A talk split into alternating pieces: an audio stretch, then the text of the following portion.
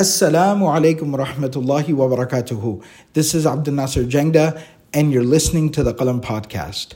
The Qalam Podcast has become an important part of people's lives all around the world. There are millions of people benefiting from the podcast every single day. Thousands of hours of content, dozens of different series from all the different teachers and scholars here at Qalam. All of this is delivered to the community free of charge.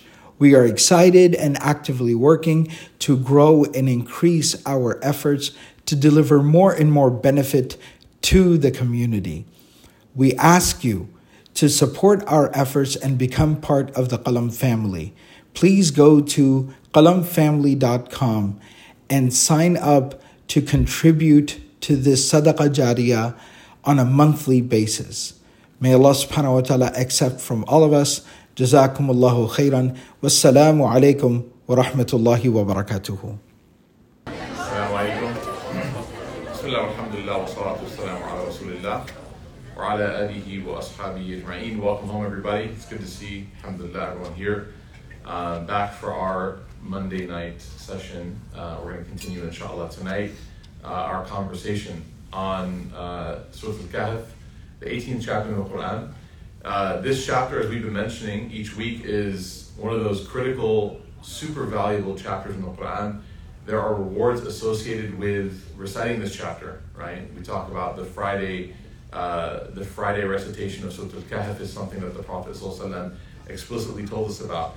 And beyond the fact that there is obviously benefit in doing so from a perspective of reward, there's also the impact of the reminders that are contained within the surah. They are truly timeless. And the uh, reminder that we are going to go over tonight, inshallah, we don't have too long because Maghrib is uh, becoming earlier and earlier in the in the time. So we're going to be wrapping up tonight, inshallah, after about 40, 45 minutes, inshallah. But um, I hope to get through tonight's session because tonight's session, I believe, personally, for the age group that Roots most pertains to, which is the young professionals, um, I believe that this lesson in the story of Musa and Khidr salam are is is the most critical lesson. That you know, out of all the lessons, they're obviously all very important, but what we take from tonight in terms of living here uh, in America as Muslims, trying to negotiate big questions of morality, faith, and trying to sort of find our way, that this story illustrates that challenge and the solution the best. And this is why when I teach, whether it's you know in the seminary upstairs or whether it's here, whether I travel, the lessons that we talk about from this conversation that we're going to witness tonight, inshallah, in the passage, is one that I bring up almost constantly, right? Whether it's direct or indirect. Um, but let's go ahead and, and, and start where we left off last week. So if you remember, last week the, the scene was given, the image was being drawn for us of the fate of certain people on the day of judgment. And these were the people that basically lived life without thinking that the day of judgment was going to happen. And their actions reflected that. And so what happened was, when they passed away, as we all will, they came upon the reality of the day when their deeds will be shown to them. And Allah subhanahu wa ta'ala, He says to us that uh, this day is a day that will shock everybody but in particular, those people that thought it would never happen, right? Remember the statement of the man with the two gardens? He thought that this is never going to happen. But Allah Ta'ala, He says that, you know, the books will be presented. Al-kitab. And a person will find exactly what they did. Every single deed, every single word, every single letter and statement that they uttered will be contained in that record. And they'll be shocked at how meticulous and how detailed, how perfect that record will be. And they'll say that this record did not leave out anything. Like Allah didn't miss a single thing. It's shocking to them. Okay? So from that continuation, um, Allah subhanahu wa ta'ala continues and He tells them that when these people see the fire, they will be at the height of their regret. You know, it's one thing when a person is going through the process of conviction, right? There's like, they know that they're guilty, then the evidence is shown to them, and then they're being they're hearing the verdict, but now they're coming face to face for the first time with the punishment. Right? Things become real. And this is just an example. Allah Ta'ala is taking us step by step through this. Because why? Because He wants us to appreciate that this is actually a reality for some people. And for us, the believers, when the believers hear this, their heart should feel obviously a little bit constricted, concerned, wanting to make sure that they're not from this group, doing whatever you can to not belong here. So he says that the wicked or the criminals, al mujrimun, they will see the fire and they will realize that this is it. Right? Everything that I've been denying, everything that I've been rejecting up to this point, it's here. And this is my eventual reality. And Allah Ta'ala says there is no way for them to change their condition, to change at that moment. Which means that everything up until that moment, the day of judgment, change is possible. You see how even in the punishment there's a reminder of mercy. Because Allah says, at that moment, وَلَمْ يَجِدُ عَنْهَا مَصْرِفًا You won't find any alteration at that moment. You can't change a single thing. There's no on-off switch. But up until that moment, if a person is reading this and they feel concerned, then you have the privilege and luxury of change right now. And that's Allah's mercy. Even Allah is so merciful, even in his description of punishment, there's like threads of mercy that are there for people who are paying attention. Okay? That's why Allah Ta'ala says, following that, that وَلَقَدْ صَرَّفْنَا فِي هَذَا الْقُرْآنِ لِلنَّاسِ مِنْ كُلِّ مَثَلٍ That the Quran has something for everybody. Allah Ta'ala says that we have placed inside of this book examples for every single person from humanity. Everybody can engage with the Quran. There's no person that can say that the Quran has nothing beneficial for them. We talked about the story about my barber, right, last week, and how there are universal, timeless, you know, we in English we say classic, like there are classic virtues that the Quran speaks about. Things like taking care of the downtrodden and the needy. Like these are things that no one can disagree with. If a person genuinely disagrees with you, there, there's serious, serious issues then, essentially, within that person. But then Allah says the reason why people don't agree on this book that contains guidance for everybody is what? وَكَانَ الْإِنسَانُ أَكْثَرَ شَيْءٍ جَدَلًا That instead of being right, people are more upset, instead of being correct, people are more obsessed with being right. Does that make sense? You guys get the difference? They don't actually, cons- they're not actually concerned. You and I, a lot of times we're not concerned about being factually correct or following the truth. We want to win an argument. So Allah here is saying that if everybody can just put down their argumentative you know, metaphorical guns. I know in Texas, would be careful with that. If everyone could just put down their metaphorical weapons and actually ask themselves, what is the truth? Why am I here? What is my existence? That's the first point of departure to finding reality. Up until then, it's all a different, you know, it's all, everyone's going to have a different answer. What makes me happy? What are my goals in life? What am I pursuing? These are things that change from person to person. But the moment you start asking like deep questions, value questions, what is the purpose of my existence? These questions will start to bring about a pursuit of truth within people, regardless of their background or where they find themselves. Okay? Now, Allah Ta'ala says, because obviously He just presented it as something very simple. He says the Quran has guidance for everybody. If people just listen to it, then it would be, you know, case closed. That's it. Open shut. But then why are there so many people, both of, you know, from the community of Muslims and also from people who aren't Muslim, why are there so many people that refuse to acknowledge that this book has what they need? This book is not just an organic chemistry textbook. Sorry if I triggered you, right? All of our pre-med students here. Pre-med, but now you're working in tech, right? We all know how that went. Okay, so what someone just got it. She's like, I'm not a doctor though. Yeah, exactly, right? Okay. So Allah says, وَمَا مَنَعَ النَّاسِ أَن يُؤْمِنُوا What prevents people from believing is جَاءَهُمُ الْهُدَى What stops somebody? Like, if there are people who hear the same verses that I hear and you hear, and we are inspired, right? We hear stories and we are inspired. Then how is it the case? And this is a question. How many of you have ever had the question, how do we know Islam is right? Like, how do I know? There's so many religions out there. How can I be certain? You know what I love about the Quran? The Quran doesn't run away from these questions. You know what I mean? When someone asks a tough question, and then to me, and then I say, oh, you know, the Quran talks about that. They're genuinely shocked. They're like, no way. I'm like, yeah. Because why? When a tough question is asked of us, we try to avoid it. We feel we feel scared. We're like, oh no, they got me cornered. I can't answer this. They found my one weakness. No, the Quran answers it. The Quran tells us directly. Yes, there are many different belief systems out there, ideologies out there. We believe as Muslims that all potentially all religious traditions ultimately stemmed from Allah and then just deviated. So for us, the question is not a very difficult one. But he says, well, why then are some people unable to recognize the guidance in this while others can? Why? He says, because these people, the ones who, when guidance comes to them, they don't seek forgiveness from Allah. Why do they have this issue? He says, because they re- refuse to acknowledge that this book is for them. They refuse to acknowledge that it has guidance for them. Does a person who think does a person who thinks they are a great chef ever need a cookbook? Yes or no? No.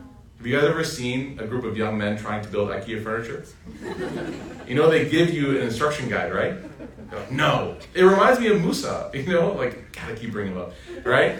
Him building Legos. Legos, they send you an instruction guide, but he just looks at the box. Like he's actually pretty good at it. He's able to just look at it and, you know, deduce, use like logical deduction to like build the thing that he's looking at. But the point being is that following instructions, if a person thinks they already know, it seems redundant. Okay? So if the Quran is a book that says, hey, this is a book of guidance, it's a book of instructions on how to live life and achieve everlasting felicity in the next life, a person who thinks they have everything figured out is going to see that as being redundant or pointless or useless. And that's why when we have different priorities and goals in life, then the Quran is no longer valuable. How, how is the Quran going to change my life if my life is only about achieving worldly success? If I want to get more money or status or whatever, then how is the Quran going to engage with me? But if I align my goal, that my goal is ultimately to become a better person, closer to God, doing the right thing, being able to make the right choice in a tough situation. This is why the Prophet was so profound. What did he say? He said, The strong person is not the one who could wrestle the other person to the ground. If many of us would like, we described like, what's a, what's a strong person? You know, people would start pulling up like TikTok, you know, like influencers, bar, you know, uh, uh, people who like go like bodybuilding and all that. That's not strength. The Prophet said, no, strength is not about somebody who can wrestle somebody else to the ground. Strength is somebody that can be insulted. Who knows? What is a strong person? The person who can control, not that they're not getting mad, because that's not human. He said that in a time of anger, they can control themselves. Right? The Prophet never prescribed angelic features to us. He allowed us to get, to get angry, be upset, to cry, but he told us that these emotions have appropriate responses. Every human action has a spiritual response. We can be sad, but we don't curse God. We can be angry, but we, what? Hold it together. We can be scared, but we have trust. Right? We're allowed to experience the human side, but we have a spiritual response. Okay? So when the Prophet tells us these things, he's completely shifting our paradigm. Completely. Society respects the wealthy, right? Those people who have a lot. The Prophet says, well, wealth actually is not a primary indicator of whether somebody's noble.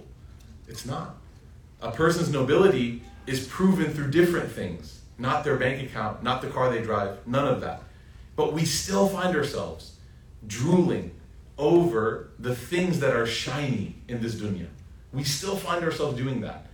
TV shows that just hype up and illustrate and make us feel so far away from gratitude because our priorities are offset. May Allah Ta'ala help us.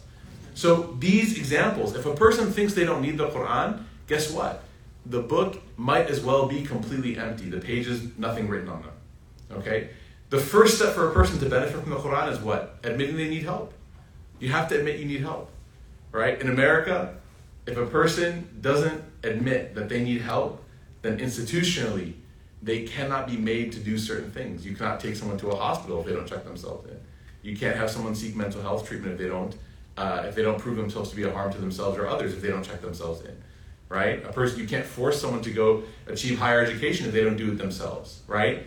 You have to admit that you need certain things in order for you to be able to benefit from those things. So Allah Ta'ala says, nothing prevents people from believing when guidance comes to them and from seeking their Lord's forgiveness, except that these people have no problem meeting the same fate as the earlier people that we tell the stories of. So every story that we read in the Quran about these like villains and these tyrants and these people that made mistakes, there's no benefit to us sit here and say, you know what, these people were so misguided. They were so this, so that, without asking ourselves the very difficult question of what? Huh? Are we? Are we? Very good. Am I the man with the two gardens? Am I the people who ran to the cave? Or am I the people partying in the city? Which one do I belong to? Right? And the next story is even more personal. The one with Musa and Khidr. Because Musa is a prophet. So we have no doubt about his character, his belief, right? But he still has in his mission some things to learn. And Allah Ta'ala shows us this, and it's really remarkable, subhanAllah. Allah continues, ayah number 56. We do not send the messengers except for deliverers of good news and warners. By the way, in the Quran, when Allah describes the job of prophets, I love this. It is almost always in this sequence that Allah Ta'ala says, Mubashirina wa mundhirin. Number one, they're supposed to give good news. Number two is that they're supposed to warn. Many of us, our experience learning about Islam was the opposite. Yes? It was like, learn about hell, by the way, heaven exists too. When the, the, the Quran tells us that the right psychological approach is to teach about heaven, and then when a person persists in actions and behavior and statements that are counter to heaven, then you have to say, look, there is a consequence. There is a reality, right? What happens to, for example, a student in class? Um, my son again, right? I always ask him about school, and it's really funny because he went from being in pre-K, which is not really school. I apologize if you think it is, to kindergarten, which is like they actually have standardized testing now, which is crazy, right? SubhanAllah. Nuts. As a teacher, I'm like, what? What are you going to test them on? Um, they're testing them on iPads too. That's how they administer the tests on iPads. My kid is definitely going to just swipe up and go to YouTube. Uh, you know, I hope they have locks on those things. So when I ask him about certain teachers at his school, I always listen to the first description he gives. Right? Because they can have a long list, but I always listen to the first. Why? Because the first is typically going to be the one that's the most visceral. Like it's the one that he thinks of immediately. So if I told you, like, what do you think about this teacher? He always says for this teacher, and he needs it. He goes, she's so strict. He goes, I go, do you like her? He goes, yeah, kind of. She's very strict, right? And I go, what do you mean by that? He goes, she just, she's very strict. When I do something wrong, she says my name, and she's strict. That's how, that's literally how he knows her. Now he loves her, right, as his teacher, but at the same time, like that's that's how he knows her forever. And many of you probably have similar examples. You think of certain teachers and you remember them by an adjective that's maybe a little bit less cold than strict. Maybe you have a teacher that was very loving and funny and humorous, and what maybe you did have a teacher that was strict, right? And it's really shout out Quran teachers everywhere, and but and it's really difficult. No, it's really really difficult to reframe that. So think about. I want you to think about how a student in a school experiences this subconscious anxiety every time they walk in into the class where the teacher's strict, right? and how and many of us and this is kind of like you know a little bit of a taboo topic but that's okay people have maybe a certain parent or maybe both parents that when they were coming home from work all the fun in the house had to stop right so you're watching tv after school or you're hanging out and all of a sudden you hear the garage door open the car's pulling in and it's like quick shut everything down put away the snacks right get your books out act like you were studying why? Because there's like a fear. There's like a cloud of fear that's being ushered in with this person's presence. Okay? You guys agree? Does that exist? Have you felt that before? Am I, am speaking the same language? Okay, good. Yes or no? Yes, okay? Imagine, and many of us unfortunately don't have to imagine, if religion had the same experience. Isn't that such a tragedy? That when a person thinks of Islam, they think of nervousness, anxiety, punishment, fear. First, no one's denying that these things exist. They have to. They have to. Otherwise, society is going to be chaotic. People will do whatever they want. No consequences. People do whatever they want. But this should not be the first thing that is brought into the consciousness of a person. So Allah, subhanahu wa ta'ala, in instructing the messengers, tells us, وَمَا نُرْسِلُ الْمُرْسَلِينَ إِلَّا مُبَشِّرِينَ وَمُنذِرِينَ we never sent a messenger except their first job was to give good news. Hey guys, guess what?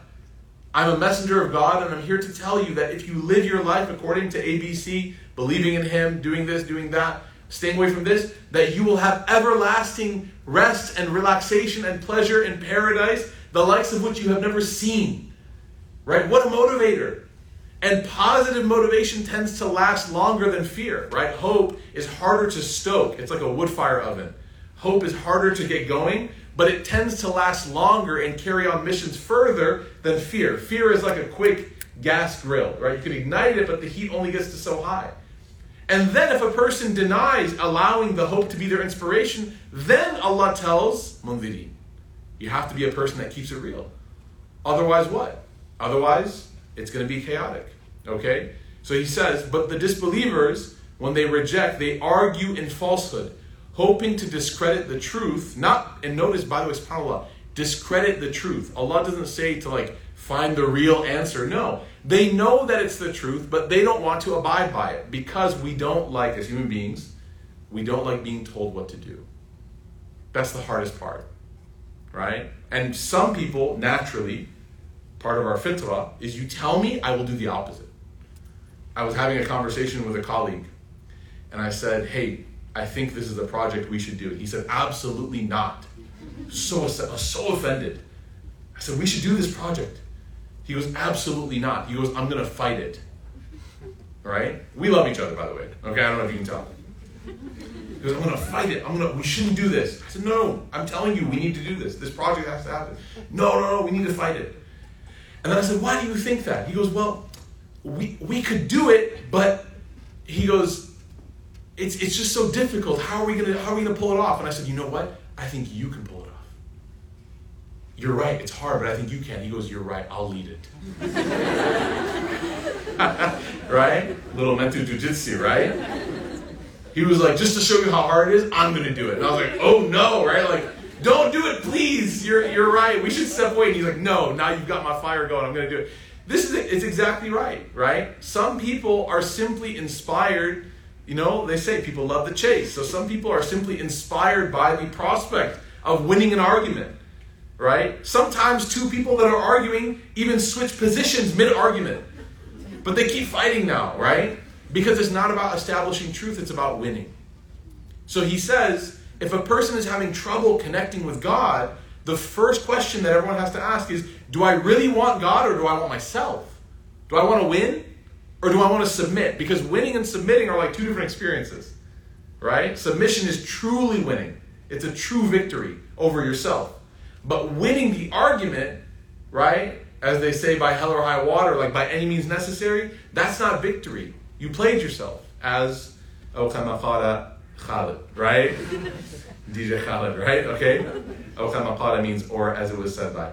So he says that they just they try to discredit the truth, and as a result, this is the next step. They make a mockery. They start to mock and make fun of and jest. Is there any topic in the world now that's universally fair game more than religion? Yes or no? Like as far as I can remember, being a kid even. And it was interesting because again, as a kid, you don't realize the long-standing implications of these things. But I remember The Simpsons, like who was the weird neighbor, right? That was so strange, and the highlight of his awkwardness was his religion. It was Ned Flanders, right? I mean, every every character that I can, and my mom used to be really uncomfortable. Uh, she used to be uncomfortable that I was watching The Simpsons, anyways. But she would just make comments like, "Why, you know, why are they doing this? Why are they making fun of that or that character or this and that?" And I remember being like, "What's the big deal?" And now that I'm a parent and I have kids and they're watching stuff and videos and whatnot, I'm like, "Why are they making the religious kid look dumb?" You know? And I realized, subhanallah, that there is a certain culture, right, that we Western American individuals, born and raised or whatever, moved here, we're part of the soil. We got to admit it, right? You know, when you're part of the earth, you know, the earth grows different things better in certain places. Yes, you guys agree? So in like California, different vegetation, fruits grow, basically everything. In Texas, scorpions and snakes grow, right? No, I think bell peppers and stuff grow here. Uh, lots of salsa, onions and bell peppers, right, and tomatoes. And then different parts of the country, you can go to, you know, Florida, you have like oranges and like, you know, Republicans grow, right? So this is what you have in different parts of the country, right? So spiritually, we have to acknowledge that like where where you were brought up, where you were raised, whether it's conscious or subconscious, you're going to kind of carry some of those traits, right? So what is the natural trait of like a postmodern American citizen when it comes to spirituality and faith? If they're not gung ho religious, is skepticism. Like we're naturally very skeptical, right? We're like a skeptical group of people. Americans tend to be more skeptical than others. Okay? We tend to see the eastern side of the world from here as being a little bit more simple. Oh wow, they still do that? That's very traditional. Interesting. Don't they realize how inefficient that is? Blah blah blah blah blah, right? And now we have documentaries about different ways that the world purifies water, and we're like, how strange. They use that? That's and then we're like, why don't they just use machines? We tend to think that we are better. Yeah, exactly. Like that's that's part of the American experience, right? American exceptionalism they call it. We tend to think that we are exceptional, that we're better, okay? What happens when a person is raised in that soil, when they breathe that oxygen as part of their nafs, is that naturally anything that comes to them, their first response to it is prove it. Prove it. There's no sense of like, okay, you know what? Let me sit back and see how this goes. Let me wait. Let me let me let me hold judgment. Let me figure things out. The first thing is I have to make a choice, yes or no. I'm either all in or no, this is fo- foolish, prove it. Okay? So Allah subhanahu wa ta'ala says that as a result of that, again, as a, as a way of sort of demonstrating our displeasure, what do we do? We make fun of things. We mock things to show that we don't think that this is actually the way. And Allah Ta'ala says that this is one of the lowest of the lows. So as a Muslim, we should not feel comfortable witnessing the mockery of religion or faith in general. We should not. In fact, guess what? In the Quran, Allah even tells us don't mock other people's religions. It's a command to Muslims. Just because you believe in the truth doesn't mean that you can go and point at other people's religions and say things that are hurtful and condescending and demeaning. Why? Because the Prophet, or because Allah subhanahu wa ta'ala says they will turn around and they will start mocking your religion and they will start cursing your God. And now you've unleashed just this absolute disrespect towards all belief in anything that is beyond the material world. So, as believers, we have a sense of respect, reverence towards belief in general. Obviously, we believe that Islam is accurate, the accurate religion, the correct religion, but we have respect for all faith systems. We don't allow people to poke fun at others because, as they say, one day you're with them, the next day you are the one being made fun of. Okay?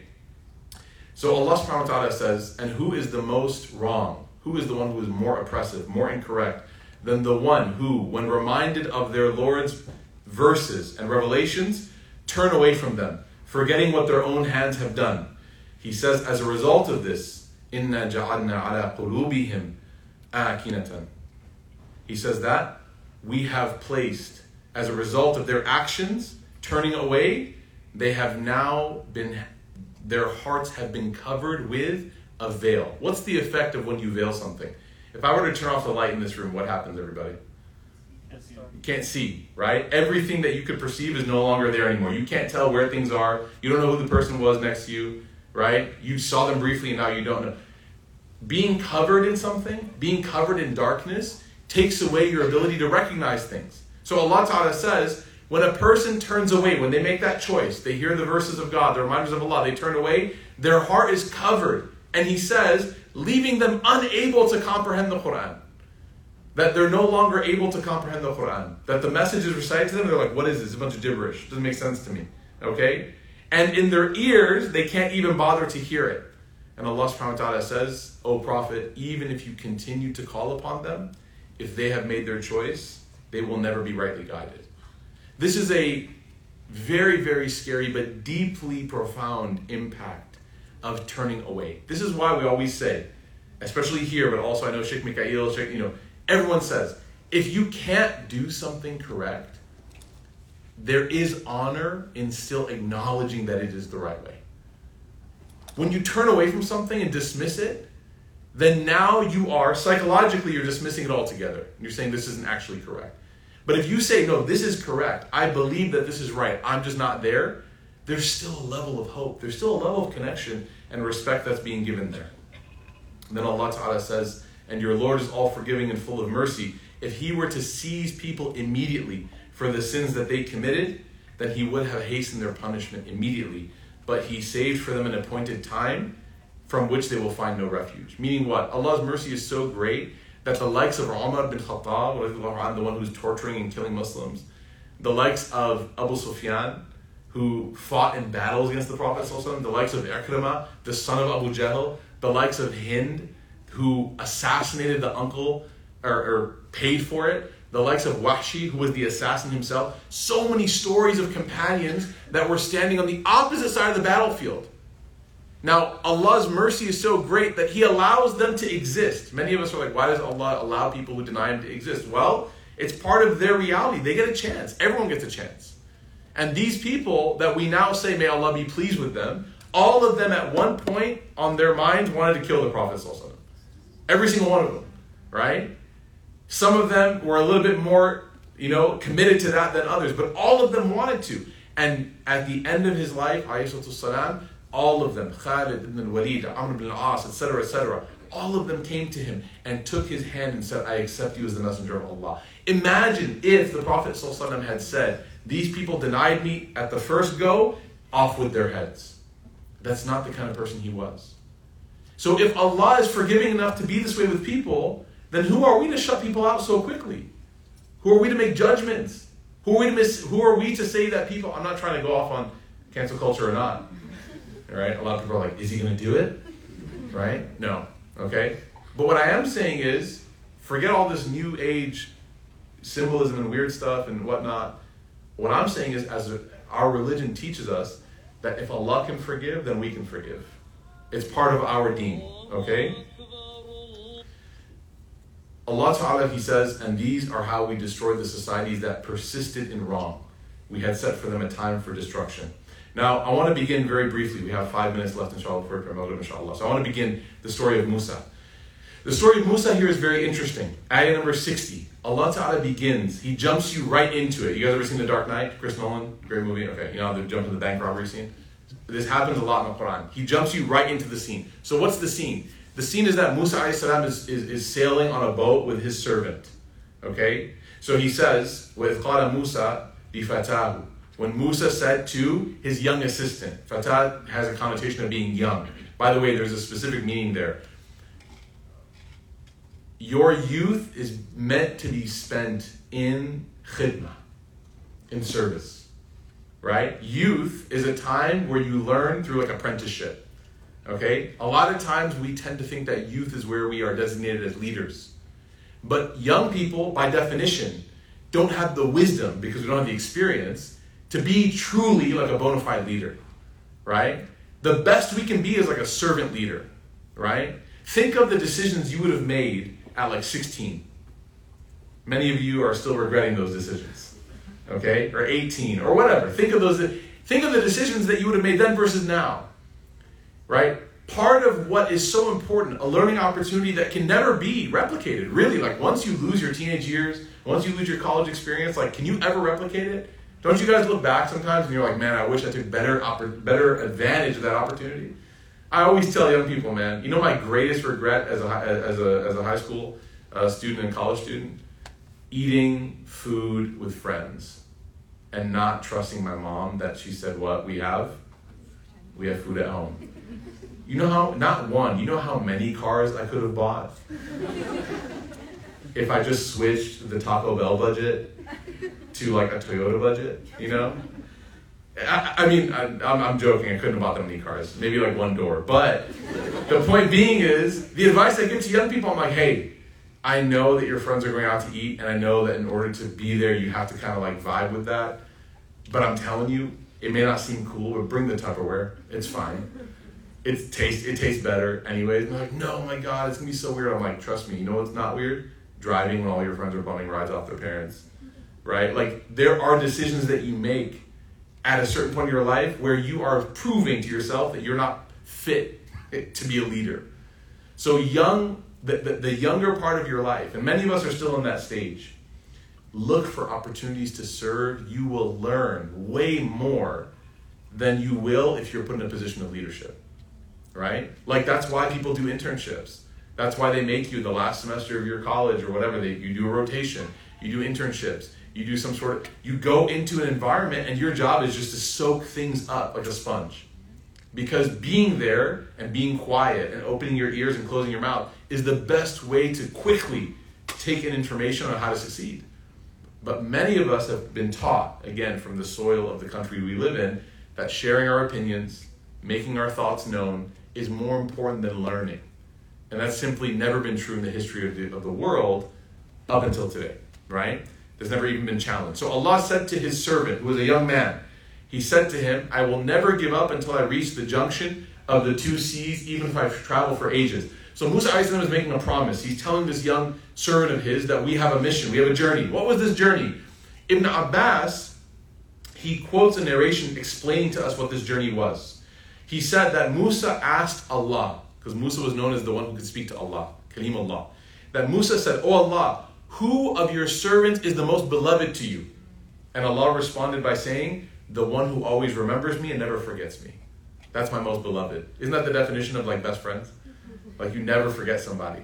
Imagine having Allah be your best friend. You know the Prophet He obviously loved his wife Aisha. We know that, right? He loved her so much. I mean, he used to call her Aish, right? He used to have a nickname. That's cute, right? He used to have a nickname for her. I was the son out. You know, he, he when asked by all of his male friends, who's your favorite who's your favorite bro like, who's your favorite person right that was they don't talk like that that was my rendition right they said ya rasulullah you know man ahabba min nas like who is the most beloved to all from all people to you he said aisha in front of all his friends now all the guys are like oh what a simp right like astaghfirullah the prophet says aisha and then check this out right all you haters then the men were like, oh yeah, like our wife for sure, yeah, yeah. All of our wives are our favorite, Ya. Right? Like learning, but they don't want to prove that they weren't. Yeah, yeah. Min from the men. Who is the favorite from the men? And then he says, who knows the answer? Abu Bakr. But he doesn't say Abu Bakr. He says her father. Because he wants to even tie his favorite man to his favorite person. Abu Ha, her dad right? So this is the Prophet This is his example, okay? So when Ibn Abbas is telling us this narration, Musa, Moses asks God, who's your favorite? Allah says, the one who remembers me the most. So why did I tell the whole story about the Prophet Because even at the moment of when they were the closest, going to sleep at night, laying down next to each other, Aisha used to describe that when we laid down next to each other, our feet used to touch. Right? That's how close they were. But you want to know something amazing, subhanAllah? And again, when you're younger, you don't get this. But when you get older, you're like, wow. He used to tap her on the shoulder after spending time with her, and she's kind of dozing off, and he used to say, Is it okay if I go spend time with my Lord now? That's love. He loves his wife. He's not saying, by the way, I love God more than you always. Don't forget that. He's saying, like, I have a need that only Allah can fulfill. And this is true.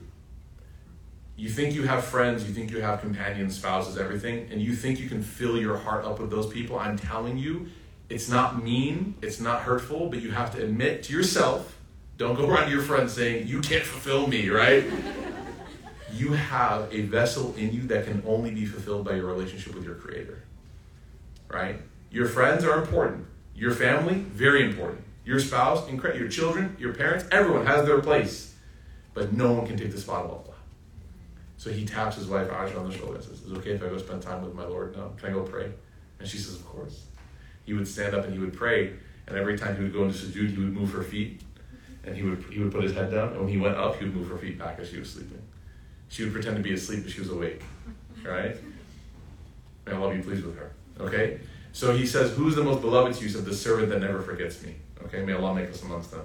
And he says, Which of your servants is the most just? And Allah responded, The one who judges always by the truth and doesn't let their desires trick them. So you always stay, you always do the right thing. It's, it's not about who you know. You don't pick on the side, you don't, you don't go on the side of the person that you like more. You don't try to, you know, find loopholes to facilitate you or yourself. No, you always follow what you know to be true, regardless if your desire is with you or against you. Then Musa asked a question. He says, Which of your servants is the most knowledgeable? Which of your servants is the most what? Knowledgeable. Allah Ta'ala said, The one who learns knowledge even though they already have knowledge. The one who learns even and adding it to what they already have. They already have it, so they add more. Then Allah says, Perhaps as a result of that, they will receive some new words, meaning new pieces of information, new knowledge that will ward destruction off from them, will save them. Right? Musa says, Oh Allah, this is where he was he was intrigued. Right? Because he's obviously a prophet, so he remembers Allah. He's obviously a prophet, so he's not unjust. What is he really in search of? Knowledge. Because knowledge connects you to God. The more you know of Allah, the closer you are. When you learn about Allah as the most merciful, you can't help but feel connected to Him. When you learn that Allah is the most generous, you can't help but love Him more. So he says, Oh Allah, is there anyone on earth who is more knowledgeable than me? Well, he's a prophet. It's a fair question. It's not arrogant. Is there anyone who's more knowledgeable than me? Allah subhanahu wa ta'ala says, Yes. There is one person. Musa says, Ya Allah, where should I look for him? Where should I find him? Allah says, At an ocean where two waters meet near a large island, near a large stone. Musa says, How can I recognize him? Allah says, Take with you in your basket for food a fish. Where it leaves you, you will find him. And this is why in dream interpretation sometimes the fish is interpreted as wisdom. So Musa took with him a fish and placed it in a basket. Then he said to his servant, when this fish leaves, tell me, inform me. And they set out. And this is where the story starts. So the hadith in the Quran, you see how they, they fill in each other's, like the context? So then he tells his servant, I will never give up. They've been sailing for ages. They keep looking for where Khadir is. They can't find. So he says, I'm never going to give up, even if I have to travel for all of time. Even if I have to go for all of time. He says, finally, they reached a point where the seas met, and then they forgot about their fish and when they checked on it, it made its way back into the sea. It came back to life and it made its way back into the sea. When they had passed further, so they got to the point, the fish left. What does that mean? Where's Khidr? Where? Where what?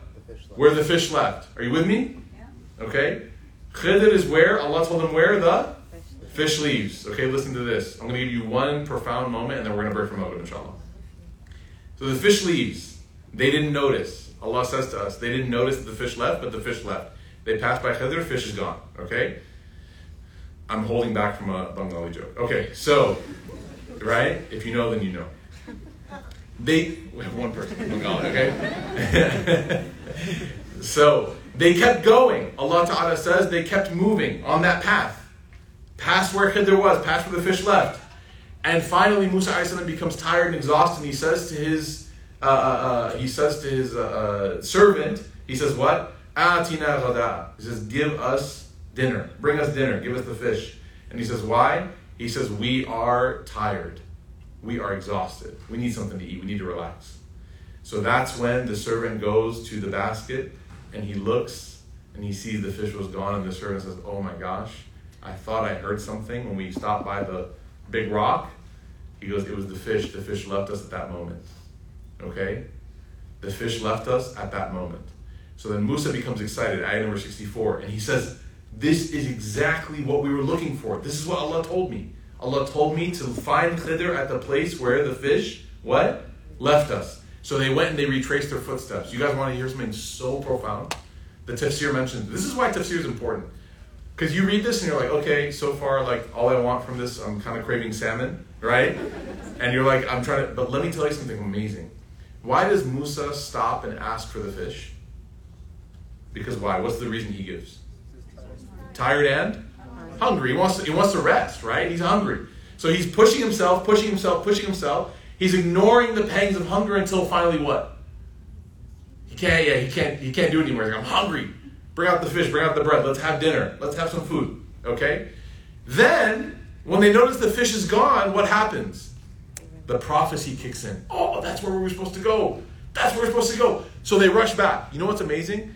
The Quran doesn't say, oh, they found some other food and they quickly ate. They still had the bread, by the way. The bread didn't jump in the water, too. Okay? It was just a fish. Okay? The bread was there. But he didn't even feel the hunger anymore. You know what the tafsir said? Amazing. The tafsir said that your body has needs, but when you remember Allah, your soul takes care of those needs. It's so true, right? Any one of you ever been hit with like a really big expense and it just sucks? It's something you don't even want to pay for. It's not even nice, it's not even fun. Like you have to fix your fence. Like, this isn't cool. It's not like a new car or something. It's like you have to pay to fix your fence. You're like, I don't want a fence. The Prophet doesn't have a fence. I don't need a fence. Right? I have a lot. Okay, I don't need a fence. You get upset. You look at it, five thousand dollars for a new fence. You're like, this is dumb. Why am I doing this? Right? Then you pay for it. You look at it, and you're like, okay, whatever. And you just get angry every time you look at it. You're like, dumb fence. Five thousand dollar fence. What a dumb fence, right? But if you're at a fundraiser for orphans, and you feel the pinch, and you write that five thousand, do you ever regret that moment? Do you feel do you feel the same anger, the same pain, the same frustration that you feel for the dumb fence? No. You go to Hajj and you have like the, the, the trip of a lifetime. Tens of thousands of dollars to save up. All your PTO gone.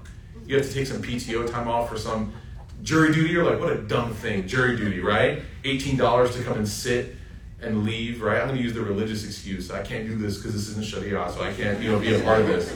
I'm a Muslim. Like, you know what I mean?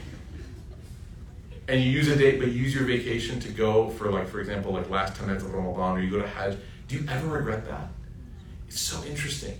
The things that irritate your body, when your soul is satisfied, those irritations go away.